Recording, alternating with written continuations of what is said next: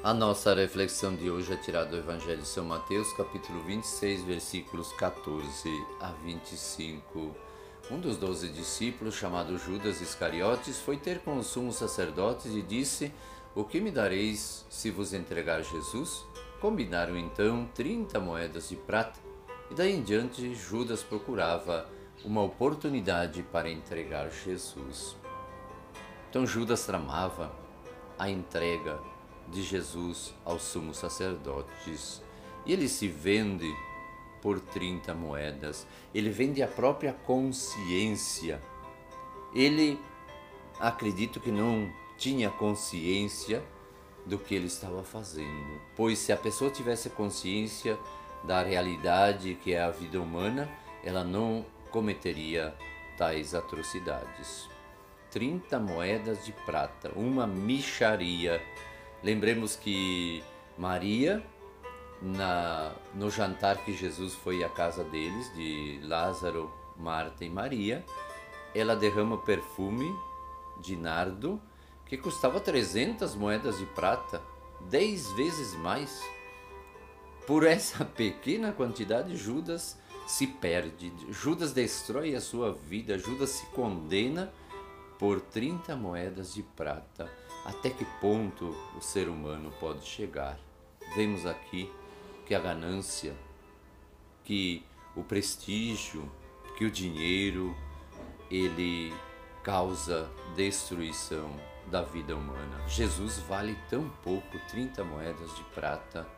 Que tristeza um ser humano entregando o seu amigo, o seu mestre, o seu companheiro de caminhada, aquele que te chamou, que te escolheu, hoje é entregue nas mãos dos sumos sacerdotes para ser julgado, condenado e morto.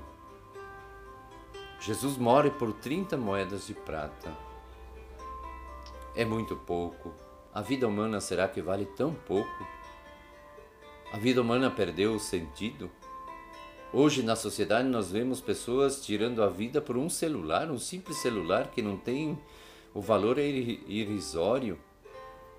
Não tem sentido tirar a vida de um ser humano. A vida do ser humano vale menos que uma planta, menos que um animal, menos que um celular. Pensemos e eh, reflitamos. Quando nós armamos a sociedade, a sociedade se torna mais violenta. Quando nós valorizamos mais os bens materiais do que a, a própria vida humana, a sociedade se torna fraticida. Sociedade que assassina, que mata, que corrompe, que destrói, que sequestra, que rouba, que assalta. A sociedade perdeu o verdadeiro sentido da existência humana. Mas também por outro lado, nós vemos Jesus que pede para os discípulos que preparem o lugar, o ambiente para eles celebrar a ceia, pois a Páscoa, a sua passagem para a casa do Pai, estava próxima. Se aproximava o dia da condenação, da morte e em seguida a ressurreição do Senhor. Ele pede para os discípulos que vão à cidade, encontrem um tal homem e ali preparem a Páscoa.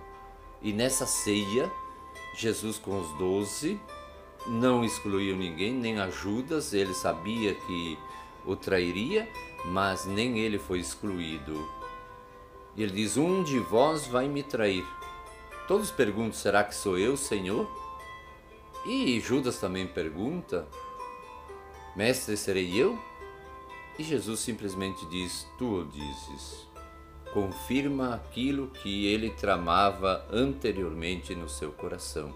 Jesus sabia tudo, mas ao mesmo tempo ele se dá como alimento. O seu corpo se torna, sua carne se torna alimento e o seu sangue se torna bebida, alimento que salva, alimento que liberta, alimento que cura, alimento que perdoa, alimento que transforma a vida do ser humano em salvação.